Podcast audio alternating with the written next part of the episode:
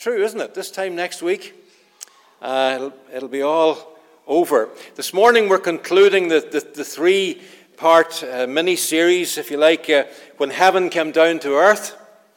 Uh, we're concluding this three part series. We look, first of all, at the divine perspective of Christmas. Uh, if you remember, we, we, we reminded ourselves, we all know what happened on earth with the birth of Jesus, but what was happening in heaven when he was being born? Now, if you missed that message, you can still get it on the church's uh, website or podcast. What was happening in heaven when Jesus was being born? Interesting. Scriptures does actually tell us what was going on when the Father and the uh, Son and the Holy Spirit conspired, if you like, uh, for a remedy to man's sin, and the Son was sent from heaven to earth and all that that meant, the divine perspective.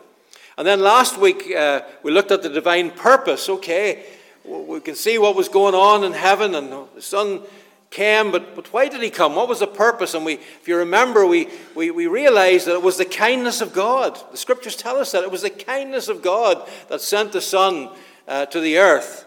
Uh, that was the reason that he was born. And today we're going to look at what I'm calling the divine postlude, uh, the aftermath, if you like, uh, concerning the birth of Christ. We'll, we'll take a specific look in a moment at how the shepherds in particular reacted after the baby was born uh, to their knowledge uh, of that and, and, and the fact that the Messiah had been born.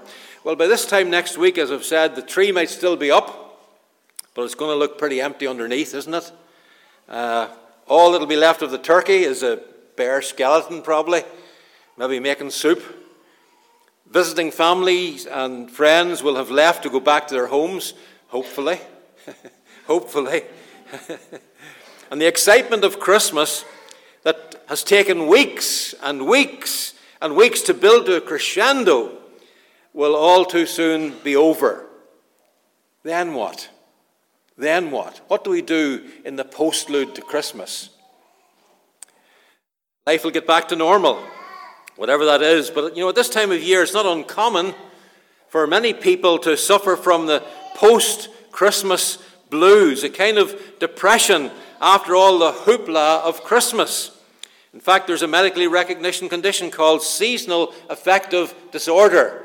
And you'll see the letters there spell sad that time of year. is a type of depression that's related uh, to the changes in the seasons and the, with symptoms typically starting in the late autumn, continuing into the winter months, saps your energy and makes you feel moody and, and so on. And a lot of people suffer from that this time of year. Actually, I was hearing on the radio coming down this morning that today is, a, is the winter solstice, supposedly the, the, the, shortest day of daylight and the longest night, uh, nighttime is today. And from now on, it'll start to switch over, and we'll be getting back into longer days and maybe shorter nights. Well, turn with me in your Bibles to Luke chapter 2, because I want, I want this morning to encourage you uh, to capture the aftermath, the afterglow, the, the, the postlude, uh, the, the ongoing joy, and, and, uh, and so on of Christmas that continues after we've celebrated it. So we're going to uh, read Luke chapter 2 beginning in the first verse. Familiar words. In those days, Caesar Augustus issued a decree that a census should be taken of the entire Roman world. This was the first census that took place while Quirinius was governor of Syria, and everyone went to his own town to register. So Joseph also went up from the town of Nazareth in Galilee to Judea, to Bethlehem, the town of David, because he belonged to the house and line of David. And he went there to register with Mary who was pledged to be married to him and was expecting a child. While they were there, the time came for the baby to be born, and she gave birth to her firstborn, a son. She wrapped him in clothes and placed him in a manger because there was no room for them in the inn. And there were shepherds living out in the fields nearby, keeping watch over their flocks at night. An angel of the Lord appeared to them, and the glory of the Lord shone round about them. And they were terrified. But the angel said to them, Don't be afraid. I bring you good news of great joy that will be for all people. Today, in the town of David, a Savior has been born. To you, he is Christ the Lord. This will be a sign to you. you'll find a baby wrapped in clothes lying in a manger. And suddenly, a great company of the heavenly host appeared with the angel, praising God and saying, Glory to God in the highest, and on earth peace to men on whom his favor rests. When the angels had left them and gone into heaven, the shepherds said to one another, Let's go to Bethlehem and see this thing that has happened, which the Lord has told, told us about. And so they hurried off and found Mary and Joseph and the baby who was lying in the manger. And when they had seen him, they spread the word concerning uh, what, what had been told them about this child. And all who heard it were amazed at what the shepherds said to them. But Mary treasured up all these things and pondered them in her heart. And the shepherds returned, glorifying and praising God for all the things that they had heard and seen, which were just as they had been told. And we know that God will take His word this morning, uh, His written word that we've just read, and as it becomes a spoken word this morning to all of us, uh, we'll just pray that God, by His Holy Spirit, will transform that into a living word that will impact us this morning as we look at, at this uh, afresh this morning. Well, for you and me today, uh, 2019 years on from the actual historic event, Bethlehem, you know, is not just a geographical, physical location for us, a Palestinian town as it is today uh, of Jerusalem in the West Bank of Israel. For every professing Christian today, Bethlehem is meant to be a, a spiritual reality in the heart of every human being. And if we don't grasp what it meant to the shepherds to go to Bethlehem and what it means for us today, uh, to experience the child lying in the manger of our lives, then the good news of great joy announced by the angel is just information. That's all it is, just information. And what we need is meaning.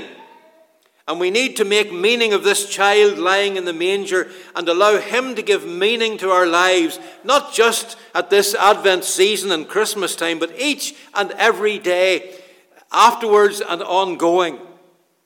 The ongoing celebration of Christmas asks us to move from the fact of Jesus' birth, it actually did happen, to the real meaning of his birth uh, and how we're to celebrate it every day of our lives. You've probably heard the Christmas story uh, every year since you were a toddler. And you can add up the years, and uh, they'll add up to a lot.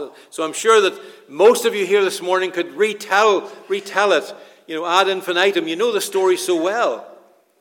But sometimes we hear the same thing so often, we sort of get, get calluses in, in our heart. And in today's materialistic and commercial and consumer culture, our eyes can be distracted and our ears can be deafened to the real truth of the everyday meaning of Christmas. There was a wealthy family that decided to have their newborn baby dedicated in their enormous mansion. And so dozens of guests were invited uh, to the elaborate occasion that had been arranged, and they all arrived dressed to the nines. And, and after depositing their coats and their wraps and their, and their furs on a, on a bed in an upstairs room. The guests were entertained royally.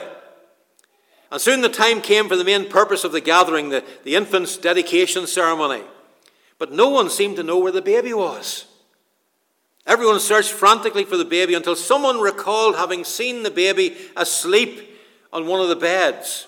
And they finally found the little child buried beneath a pile of coats and anoraks and jackets and furs. You see, the object of that day's celebration had been forgotten, neglected, even smothered. And, and this postlude, this afterglow of the birth of Jesus, has to have meaning for us, or it will easily become hidden beneath the piles of secular traditions and cultural observances of the season. And so, when it comes to the Christmas story, as C.S. Lewis once observed, we don't need to be told new ideas so much as we need to be reminded of old truths. And so it was for those first shepherds that an angel had announced the good news of great joy that a child has been born who is to be the Savior of the world. Great news. But what comes after the birth announcement? What should they do? And there's only one thing for them to do to go and see the baby. We've all received a phone call or a text or a, uh, an email, maybe, telling us that an expected baby has been born. I got a phone call like that uh, this week. My niece uh, had a baby, and my, my brother, uh, her father, phoned me to tell me the good news. And what do we do when we when that happens, when we get the, the news? As often as not, especially if you're close to the family, you'll want to get in touch to offer congratulations and see how the mother and the baby are doing. See, it's one thing to hear about the birth, it's another to go and see the miracle that has happened, the miracle of new life, and to take it in. And so the shepherds said to one another, verse 15, Let's go to Bethlehem and see this thing that has happened. It's interesting that they should call it this thing, this thing that has happened, which the Lord has told us about. They even recognized that this was from God. Good news of great joy always demands a response. But in our excitement about the occasion, we can often forget its meaning. And as we read about the shepherds again, I, I, I remembered how, you know, as, as, as kids, some of us, uh, as teenagers especially, maybe had our own version of uh, uh, the familiar carols about the shepherds and what they did on that first Christmas night. While shepherds washed their socks by night, we used to say and hung them on the line, the angel of the Lord came down and said, Those socks are mine. We, used to actually say that to one another. Or there was another version, while shepherds washed their socks by night, all seated around the tub, the angel of the Lord came down and gave them all a rub uh, or a scrub. And we had our own version. Well, actually, before we, we, we, we look uh, at how the shepherds responded to what they called this thing, I want to remind you of, of, uh, of Hebrews chapter 10 and, and verse 5, and we, we looked at a, a, a week or so ago, where it really tells us what was happening in heaven. It says in Hebrews chapter, therefore, when Christ came into the world, when he was coming into the world, it says, he said, Sacrifice and offering you did not desire, but a body you prepared for me. With burnt offerings and sin offerings you were not pleased. Then I said, Here I am. It is written about me in the scroll. I have come to do your will, O God. Christ on that first Christmas Eve said goodbye to his Father and began the journey to do God's will that was to end 33 years later on earth on a cross.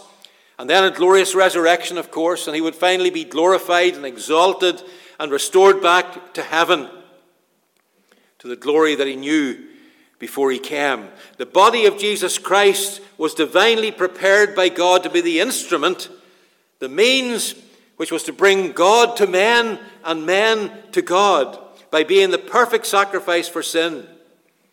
And so, with all the fanfare of heaven, as the angels waited to sing and to shout their praise, the Holy Spirit had taken nine months to accomplish his work. And in those nine months, he had, he had, he had been fashioned in the womb of Mary. He fashioned in the womb of Mary a baby, a body like no other.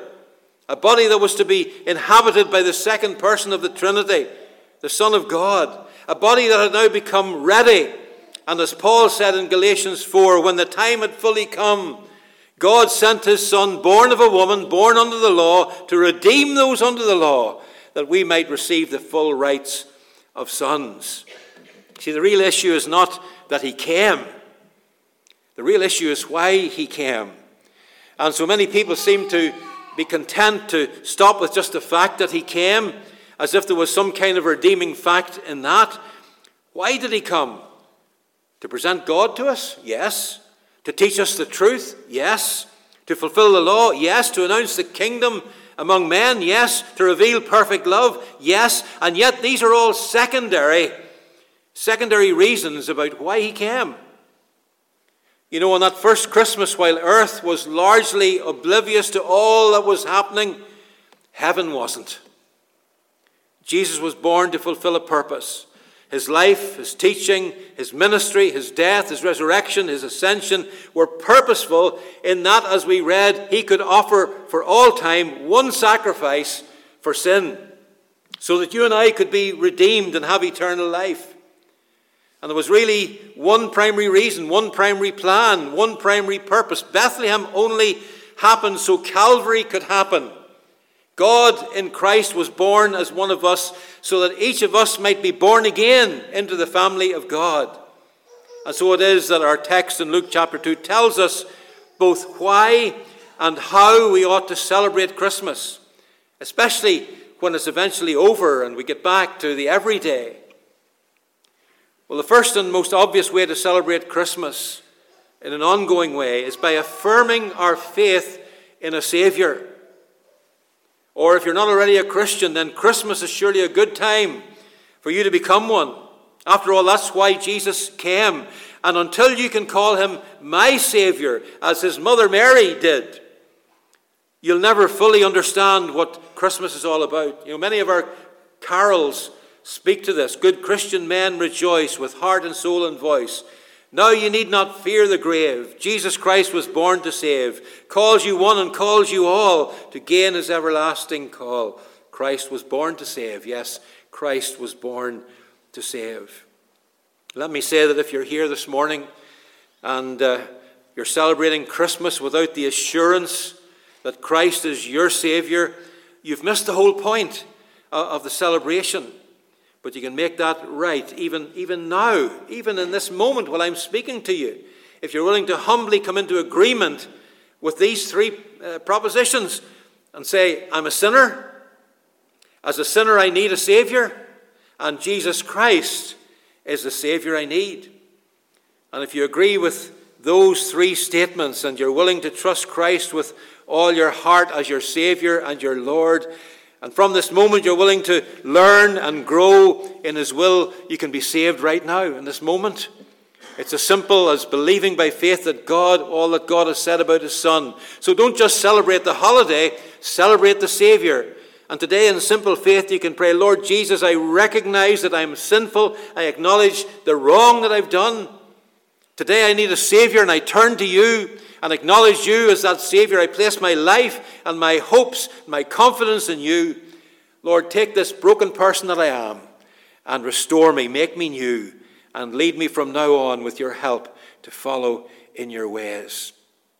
And in case you missed it from familiarity, let me remind you that the angel said to the shepherds, I bring you good news of great joy for all people. A Savior has been born to you. This is a sign for you. You will find the baby. You know, sometimes we focus on the fact that uh, another truth, of course, that, that, and we sang about it just now, that God so loved the world, the whole world, yes.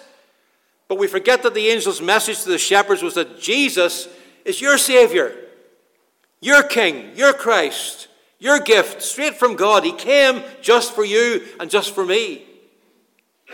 And that's where Christmas should begin for all of us. But what about when it's all over? Well, our text this morning describes four responses that I'd like to quickly just run through of those who first heard the news that Jesus Christ, the Savior, had been born. And these four responses together tell us how to celebrate Christmas, not just in December, but all the year long. First of all, Luke 2 and 17 says, When they had seen him, they spread the word concerning what they had been told about this child. The interesting thing about, about the shepherds is what they did when their journey to the manger was over. Their first response was to proclaim what they had experienced. Luke tells us that they spread the word. They did what all Christians should do. They told others what they had seen and heard. They spread the word about Jesus. And when you get down to it, isn't that all that evangelism really is? It's joining with God in the unstoppable spread of the gospel by telling the good news of great joy about Jesus to somebody else. We don't proclaim Christ by keeping him to ourselves, but by making him known to the whole world, our world. And what the shepherds did, we all can do. And this post Christmas period, as it unfolds into a new year, I hope that you will come with the conviction that reaching out to people with this good news of great joy is what we're called to do, it's what we're obligated to do if we say we've experienced Christ for ourselves. Indeed, a, a simple friendly hello may be all it takes to begin that journey that will transform somebody's life and their eternity. Because it has more to do with taking a genuine interest in another person, listening to their story, and just being a pointer towards Christ than it does with learning any evangelism tactics or techniques I'm not saying there's anything wrong with, with learning more about how to do some things. But boil down anyone's journey to faith, and it typically began when someone reached out a hand of friendship, spoke a kind word to them, asked a good question, and the rest is history. I came to faith when I was given a simple invitation by my girlfriend at the time, who became my wife, uh, to go with her to an after church meeting. It was just a simple invitation. But that night I was saved and transformed. And my, it would take me forever to tell you all that God has done in those intervening years since the 12th of July 1971 when I was saved. And so it just takes a simple, a simple uh, uh, conversation with people to tell them your own story and the story of God. And proclaiming is something that we all can do. You don't need authority, you don't need permission, you don't need special training to witness for Christ. Simply be who God created you to be and talk about Jesus and, and tell what you know to be true. Good news is for sharing, isn't it? So share your story. That's what the shepherds did, and it's what all of us are called to do. A guy called Luigi Tarisio, is Italian, he was found dead one morning with very little worldly comforts in his humble home, except for a collection of 246 rare violins, which he had been collecting all his life. In fact, the best of the collection was a Stradivarius. It was discovered in the bottom drawer of an old rickety bureau. You see, in his devotion to the violin as an instrument, he had robbed the world of the beautiful music of that a Stradivarius violin could render. And in fact, it went from collector to collector and that which had been created to make beautiful melodies had been musically speechless for many, many years. And yet, how many of God's people are like Luigi Tarisio? In your love for the church, we can be guilty of failing to spread the word of the good news of great joy to the world around us. And in our zeal for truth, we are often prone to forget to make the greatest truth of all known. It's even been sometimes said of Christians that they're like the rivers that flow into the Arctic, they're frozen at the mouth. Well, next, as well as proclaiming, we see that another post Christmas response to the birth of Jesus was one of amazement. As the shepherds proclaimed or witnessed to what they had experienced, verse 18 says, and all who heard it were amazed at what the shepherds said to them. Dr. Martyn Lloyd-Jones has said that the ultimate test of our spirituality is our amazement at the grace of God. But it's important to understand that there's two, two kinds of amazement. You know, if I was to tell you that I believe that Tottenham Hotspur were going to win the Premiership this season, uh, you would, that would provoke amazed laughter, to say the least. First of all, you'd be amazed at my naivety. Um, but if it actually did happen, you would be absolutely amazed, and so would I. Not because something supernatural had happened, but because teams occasionally do get lucky and teams above them can have their share of bad results. And this type of amazement has to do with a, temporary fascination over an unusual turn of events. But then there's a second kind of amazement. And I would call it a kind of a holy wonder or amazement that comes from seeing God at work in the world. Go all the way back to Genesis, we discover that God created the entire universe out of nothing. Are you amazed at that? I am. He spoke all the stars into place. He spoke, and the earth took up its orbit. He spoke, and the animals and the fish and every creature began to kind of scurry around. He, he takes a lump of, of dirt and he makes a man, and then he takes a rib and he makes a woman. God simply speaks, and it happens, and that should cause us to regard him with holy wonder. And of course, when he transforms our heart from being sinful to moving towards being holy, what another utter amazing thing that is that God is able to do that. In the deepest sense, all the acts of God are reason for holy wonder, uh, since everything he does has the stamp of the divine on it. And, and the wonders of God will continue to the very end of time. Revelation 19 and 16 tells us that when Christ returns in his second advent, he will have written on his robe and on his thigh, King of kings and Lord of lords, and he will establish his kingdom, and all earthly kings will have to bow before him. In fact, Isaiah 52 15 says, And kings will shut their mouths because of him. For what they were not told, they will see, and what they have not heard, they will understand. And the contemporary English version of that same verse translates this Kings will be silent as they bow in wonder. They will see and think about things they have not seen or thought about before. In fact, this brings us back to Luke chapter 2, verse 18. For when Christ came the first time, the kings from the east came and brought gifts to the newborn king of the Jews gold because he was a king, frankincense because he was a priest, myrrh because he was born to die for the sins of the world. Those kings bowed in wonder then. But in the days to come, all the kings of the earth will bow before the majestic presence Uh, of the King of Kings, and they will be silent before the victorious Son of God. And Christmas itself is a cause, isn't it, of holy wonder. How can it be that God, that God would deign to become a man? How can a king be born in a feeding trough? What sort of God comes into the world like this? How can we retain that sense of holy wonder? Well, perhaps the old gospel singer George Beverly Shea said it best in his song There's a wonder of sunset at evening, the wonder of sunrise I see, but the wonder of wonders that thrills my soul is the wonder that God loves me. Oh, the wonder of it all. Oh, the wonder of it all, just to think that God loves me. How many of you know that chorus? The wonder of it all. We're going to sing it. So join me. Oh, the wonder of it all, the wonder of it all, just to know that God loves me. Oh, the wonder of it all, oh, the wonder of it all, just to know that God loves me. I'm, I'm amazed.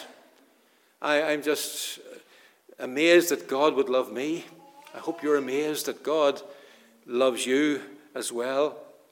So, how can we celebrate Christmas every day? We can do it by proclaiming, that is, spreading the word, witnessing. We can, we can do it by wondering, retaining our sense of holy wonder about God and his ways. And thirdly, we can do it by pondering as Mary did in verse 19. It says, But Mary treasured up all these things and pondered them in her heart. Now, the word ponder is an old word, um, but pondering goes deeper than wondering. It, it means to take the circumstances of our life and then to go beneath the surface to try and understand what it all means and why something has happened the way it did. No doubt that as Mary pondered, she would have thought back to what happened to Zacharias and Elizabeth and the birth of John the Baptist. I'm sure she thought about what Gabriel said and how Joseph responded when she told him she was pregnant. And then the amazing dream Joseph had. She must have recalled the long and an arduous journey from Nazareth to Bethlehem, all the events of the birth itself, including the surprise visit of these shepherds. She certainly had plenty to think or to ponder about.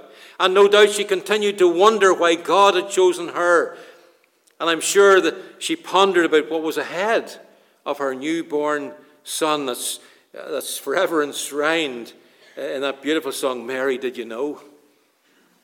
Pondering, reflecting, meditating. It's hard work, actually, and it takes time, which is why many of us perhaps never get round to it.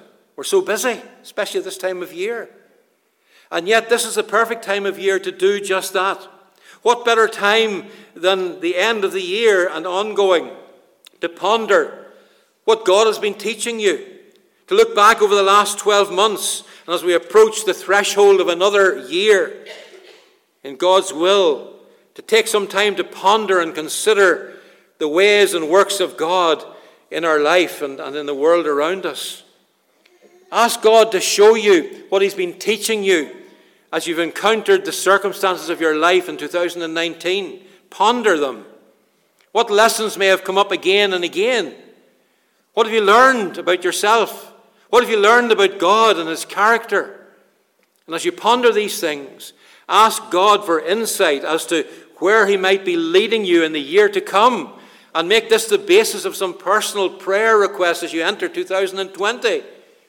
And I believe if you commit to pondering these sort of things with an open heart, God will meet you right where you are. And He will show you fresh glimpses and will give you both insight into the past and hope for the future.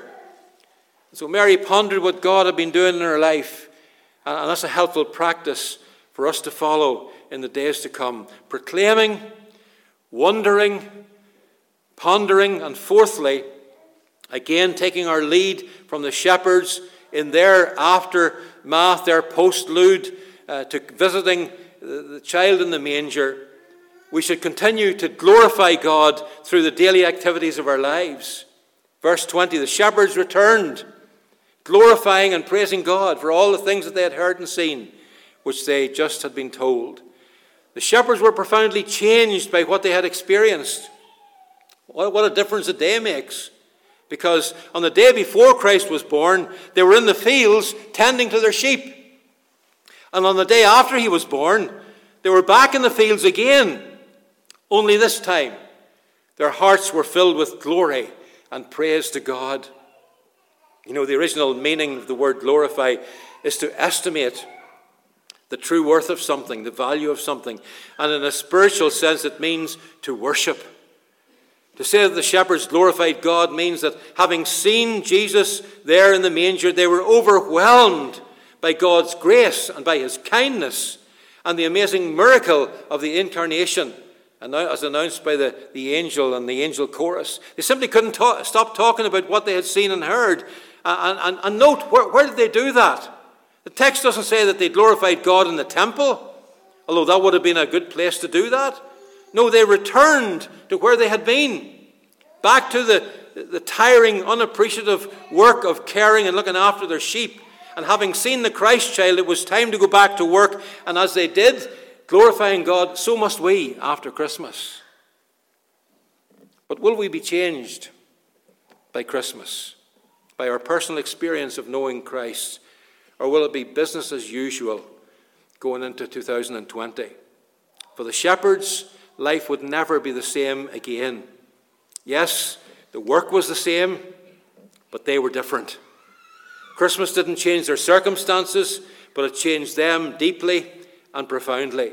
And because it changed them, it changed the way they approached their everyday work. Yes, they still had to deal with cranky sheep and sometimes they had to step in sheep manure, but that hardly mattered because they had encountered the Christ child and they were changed because of that. You know, people sometimes wish they could keep the Christmas spirit uh, all year long. They speak of it as if the spirit of these days only comes once a year. But it depends on what spirit you're talking about. If you mean the tree and the gifts, and the mistletoe and the chestnuts roasting on an open fire and all that, that indeed comes just once a year. But if you're talking about the Spirit of Christ, the greater truth of Christmas that God has come, that God has lived amongst us, sent a Spirit to dwell within the hearts of those who will receive Him, then, in the words of, of, of a beautiful song by a, by, by a girl called Evie, Many years ago, she sang this Christmas can be every day for you. If the love this child imparts can be held within your hearts, then Christmas can be every day for you. I invite the worship team to come back to help us with our last song.